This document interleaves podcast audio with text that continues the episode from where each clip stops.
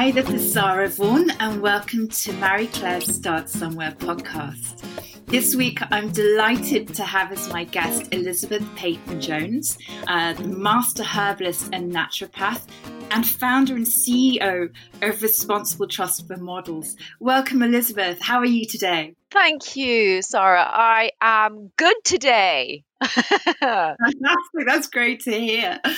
And, you know, as you know, the first question is really, you know, about how did you start out in life? How did I start out? It's such a funny question, isn't it? Because, you know, um, well, for me, possibly because actually I found life quite difficult. Um, I found education very difficult. I wasn't one of these smart kids at school who passed all the exams. I was hugely dyslexic at a time when people didn't understand dyslexia. So for me, I actually got into reading by reading comics. Um, and I used to love comics. Um, but they're not very educational.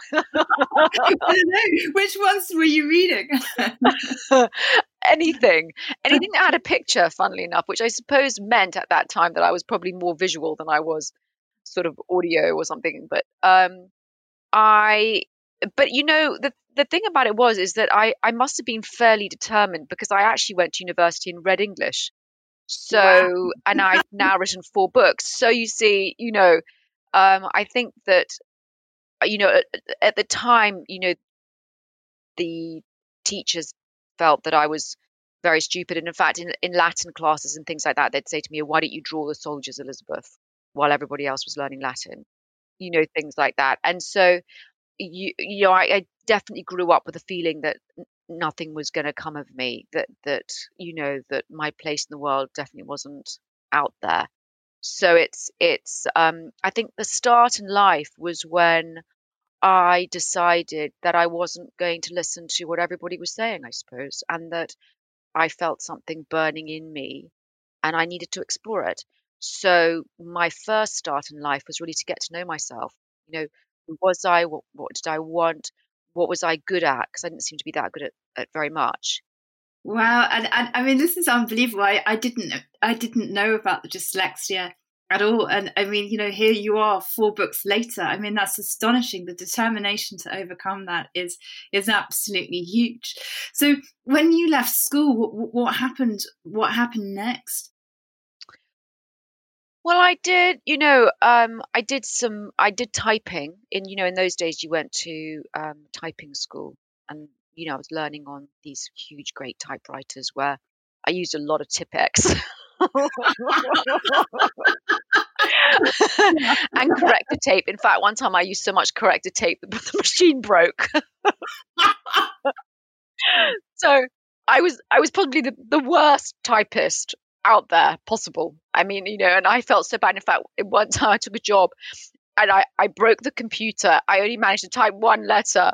And the guy gave me £30 at the end of the day. And I gave it back to him and said, No, I really can't take it. I mean, I was really hopeless. I mean, beyond hopeless. And then I thought, well, what do you do when you're hopeless? I know, go to university. So off I went. Um, and actually, I had a great time, and I did a I did an exchange. I was an exchange student um, to an American college in Pennsylvania, which was was fantastic. It really opened my eyes to things like NASA and things like that, and also the way the Americans were, and these sort of like the that huge country and landscape and different cultures and and I really you know I really loved it and I learned a lot. And actually I found that I really loved English and I loved history and those two things that I could really grasp and um mm. and then I um and then I lived in Russia for 4 years. And actually that's when my passion for well actually I lived before that I lived 2 years in Hong Kong um, And I learned a little bit about Chinese medicine, and about mm-hmm. acupuncture, and about healing. Healing, and then I went to Russia, and it was a time when perestroika had just happened, and mm-hmm. the West was just coming in, and but the old school thoughts were still there. So they didn't believe in modern medicine at all. They didn't trust their doctors, mm-hmm. and um, they certainly didn't believe in anything the West was going to give them. So when I was there, I was a really a pharmaceutical type girl. I mean, you know, if there was a pill, you know, if you had a problem, there was a pill for it. and if there was no pill for it, basically there was no problem. So, you know, I I went there because my father had lived through the war and and so basically he very much believed in antibiotics and all the pills mm-hmm. the doctors gave him.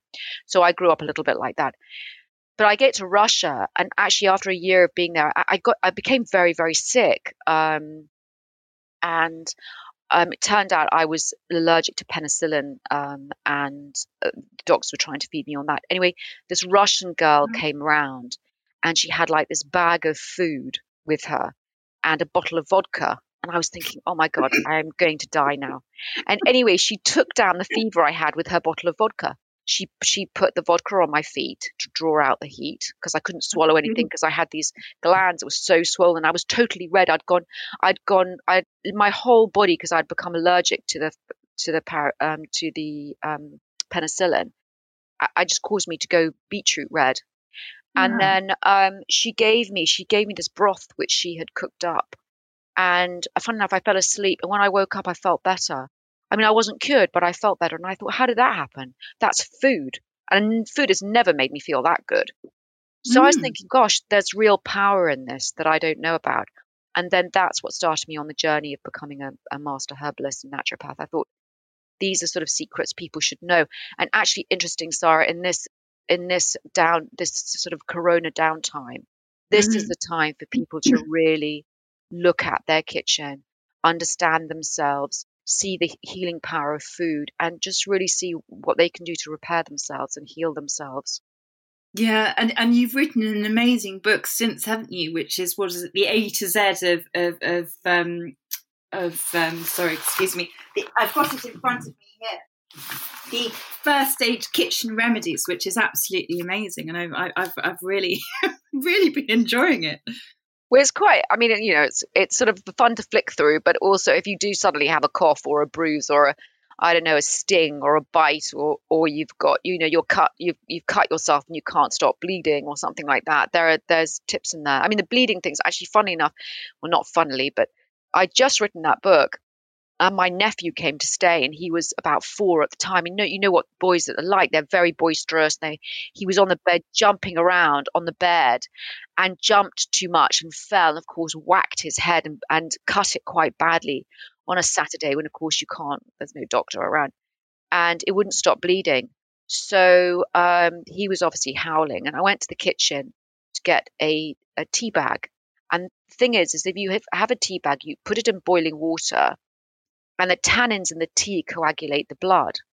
So I took up the, the tea bag to him and put it on his forehead. And of course, he stopped crying because he just thought it was amazing that this sort of like tea bag was going to be on his forehead and that was going to be his medicine. You know, it was sort of, you know, so the whole episode stopped. But it, but, but it really works. It really, really works. It stops the bleeding. Yeah, and so, and I love this book because because there are quite a lot of things that you know again I sort of grew up with, if you like, or, or knew about once upon a time, and it's like wow, these these they really do work uh, and, and and are hugely effective. Yeah, you know, I'm I've turned to it for a few times during this coronavirus, um, for the coughs, obviously, um, and for anti um, antibacterial, um, antifungal infections and and things like that. You know, because um, there's so much that you can do. And then you know, obviously you, you took to studying this and then you started practicing and seeing patients. Is that right? Yeah. So um, I saw patients, and um, originally, you know, I, I, I didn't want to to do anything too major, so I really just took people through sort of like a detox was really how it worked, and and um, you know when you're first training and things like that anything that that anybody says that they have you feel that you've had it at some point as well so therefore you know how to treat them so you know mm. if somebody has a headache you go oh yeah i know exactly what you're talking about exactly the headache or a stomach ache or insomnia you know it's like oh yes i've had that i've had that i know exactly how to treat it but in fact as you get more as you listen more closely and you take yourself out of the picture you begin to treat people um, you begin to hear things differently and you take yourself out of the equation and then you become a good practitioner so mm. so it took a while and to do that i really took people through detox to begin with but detox is a fantastic tool because basically it doesn't matter really what's wrong with you if you do a general detox i mean i found that 70% of people's ailments cleared up when I Wow. took them through a detox. Yeah. I, I mean, that in itself is amazing. But the reason I wrote the book is because after, after, you know, 10 years of this, what I found was I had people coming back to me saying, wow, I look younger. I feel better. You know, I Mhm. feel better than I did when I was in my 20s. And I realized that the, the power of food was turning back the clock, if you like. So it was allowing people people's body to sort of breathe and and um, recover, but also repair in a way that then stopped them getting more dis-ease, if you like. Um, Yeah. And you wrote another book about that, didn't you? yeah. So my first book was Eat Yourself um, Young, and then I wrote a second book called Cook Yourself Young. Um, but you know, uh, the funny thing about it was, was when- this first came out, Eat Yourself Young, it was about 15 years ago. And when I Mm. was written, they wrote a piece about me in in the Telegraph and and said if um, that I was a white witch and 100 years ago I'd have been burnt at the stake. So I mean, it just shows how mm-hmm. much mm-hmm. we've mm-hmm. grown since then. You know, it's sort of like it's much more acceptable. yeah, absolutely. And we're actually embracing it, thankfully. Wow. And so tell me about, you know, this, you know, we don't have to mention any names, but tell me about the, the, the kind of people who were coming to see you. Um, well, originally, of course, it started with friends, and then friends of friends, and then, um, you know, then word got out, and then I had the piece. Um, I had uh, some press about me, and in fact, the Telegraph piece, despite the fact that it was not very flattering, in fact, the next day, I mean, I, I, I didn't really think about it, and it came out on a Saturday, and I picked up my phone on a Monday, and there'd been so many phone calls that BT couldn't handle the calls, and the phone collapsed Wow. and I had I had over 250 emails. It took me three days to get back to everybody, and basically from that I was filled up for six months. I mean, I just was. I had patients from, you know, sometimes 6:30 in the morning until eight at night, oh um, and it was really very very very busy. I mean, and I and and so I didn't stop, and that was good because then I got to see a variety of ailments. I treated a lot of people, you know, and, and you you really get to see things frontline, um, and that made me a better practitioner because Mm. you know you just it's it's about the numbers really at the end of the day, how many people you're seeing and and um, how many people are getting better. And the good thing about um, being a practitioner is is that you can't hide. I mean, a patient either gets better or they don't.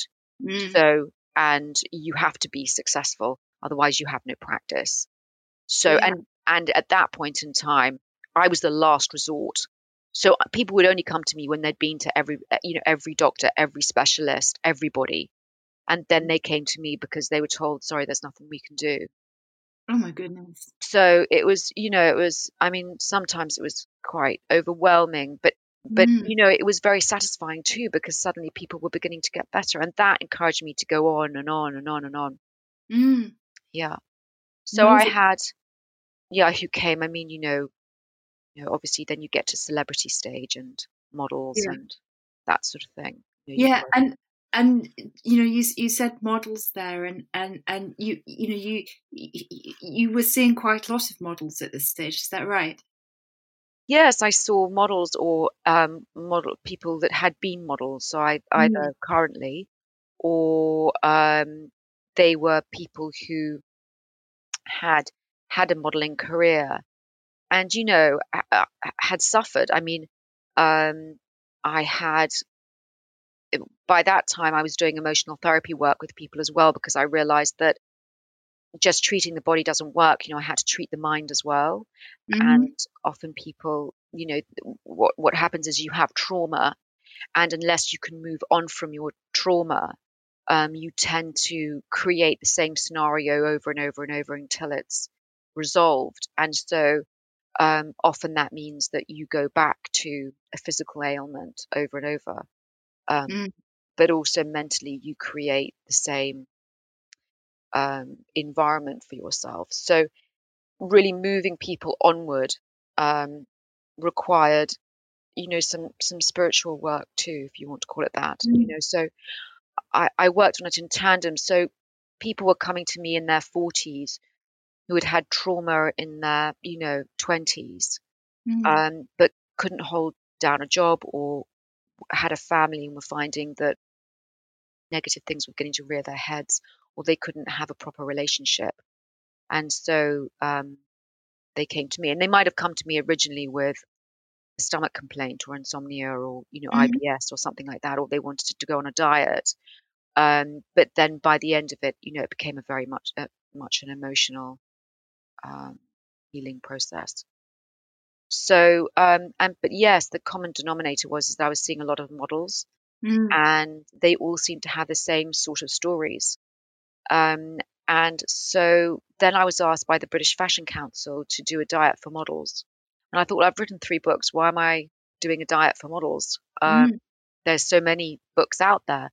I mean, you know, so I looked at the diets that are out there. I thought they were all pretty sensible. I couldn't really understand why there was a need. So I thought, well, okay, I'm going to have a look at the industry itself and see what's going on in the industry because in in my profession, you have to look holistically at everything. And in my profession, when somebody comes to you with a symptom, you have to find the cause. So I was thinking to myself, okay, what is the cause of size zero? You know, what is the cause of, of so many eating disorders in this industry? You know, what is the cause of um, mental health or ill health and, and drugs in this industry? So I spent a year researching um, and I rang everybody models, modeling agencies, parents of models, um, photographers, casting directors, brands, everybody. And they were really open and um, lovely to talk to. And they all, they all had, you know, various stories and issues and, and um, concerns. So I thought, well, this is crazy. I think we should do something about it. So I created Mhm. a, you know, I um, I recommended that um, various things should change, like, for example, the contracts, which were too binding and leading to financial distress and sometimes debt poverty. Um, you know, I suggested that there should be training because there's no training and you can't have self esteem unless you have some sort of training because you're made to believe that you're only there because you have a pretty face. So, um, you know, I believe there was there should be training, and then finally, I I believe that there should be a standard, which is over modeling agencies, which is clear what best practice is, so that when they're on a shoot, when they're at a casting or a show, um, everybody knows what the rules are. So some of the people that have come into this industry with the hope of just seeing beautiful women and and men, if you're that, you know, and you know they just want to hang around these beautiful people.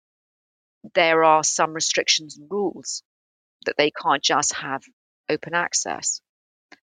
But you know, I presented it to the British Fashion Council. I bounded, you know, what I put around, nobody seemed that interested. I gave it to them and said, "This is what I think that you should do." But then nobody really wanted to do it. I think they thought the task was too big. Nobody would be interested. It would cost too much. People didn't want to have change. The industry didn't want to change. How was how how was you ever going to do it? A global industry, how is it ever going to change? So I thought, right, well, if you're not going to do it, I'm going to do it because we're talking about kids. you know, these are children, you know. And for me, it's not good enough to think it's going to be hard work to change something. I mean, you know, I, I started off, as I said, with hard work. I mean, it was hard work just learning to read. I mean, you know, I'm not, I'm not being put off by a few people that say this, you know, ain't going to happen. But I have a poster on my wall which says, "For those that say it cannot be done, shouldn't stop the person doing it." Oh, I love that. That's fantastic. Yeah, so that's what I, you know, that's what I read every day. And the days that I want to give up, I sit there and say, "Fine, okay, Elizabeth, give up, give up. Be 99% of the population, you know, and give up, give up." But if you really, really want, you have to go through that pain barrier. You have to sweat, and you have to, you have to go through it. You just have to. So Mhm. then I think, well, shall I give up? And I think, no. Yeah, off I really. go again. that one, I know that one well. I was like, should I just give up? And it's like, nah, you really cannot. yeah. yeah, I have a sort of like a 10 minute indulgent kind of like poor me, poor me moment. And then it's like, okay, enough of that business. That ain't going to get you anywhere. so, so you decided to take this on. Uh, so what did you do next? So I took it on and, you know, I, I spoke to, um, I didn't really understand the industry, you see. And, and so, mm. um, you know, I spoke to modeling agencies um, who were very polite um, to me and very um, seemingly willing to, to help, you know. Um, and then I spoke to some brands. The brands were sort of, you know, whether, you know, I spoke to LVMH and Kering, big brands, Burberry, you know, mm-hmm. when really went there. And they were very much kind of like, you know, patting me on the back and saying, yes, this is a problem and don't worry, we'll do something about it, sort of thing. Um, but getting them together to create an independent global standard um, was hard because, you know, because of the competition. So, for example, and that is the issue in the industry is that um, they feel that it is anti-competitive to do good. So they want to feel like they're they've created their own rules around it and everybody's sticking to their rules. Um, and so, therefore, it's a struggle for them to see that, in fact, an independent body needs to oversee what they are doing in order to create safety. So then you set up the Responsible Trust for Models. Yeah, so I um, decided that, you know, if, if nobody else was going to do it, I would. Um, and I became quite official about it and created the Responsible Trust for Models and and started um, just very very slowly you know seeing what was possible reaching out seeing what the stomach was in the you know for the for the industry what they were planning you know what they were willing to move on um, and my remit has always been that you know i need to work with the industry. So I, i'm not mm. here you know dissing people. I'm not here you know calling people out because you know there are people doing that anyway so i don't feel the need. Um, but also to be honest you know that it's very old guard old school behavior. And in the 80s you know people behaved badly. I mean men behaved very very badly you know first jobs mm. that i had you know my bum was pinched my boobs were goggled at my you know they they lured comments everywhere and you kind of like took it on the chin a little bit so, and mm. I think mm. everybody found it sort of acceptable because they had to. Now the world has changed and it, everybody is trying to find, you know, the new feet, as it were. So I don't want to sort of like go back, eh, you know, historically blaming and shaming people, but I do want to move people now that we, you, now that we understand the problem. Now, everybody needs to move forward on that because now there are no excuses. So mm. yeah. Mm.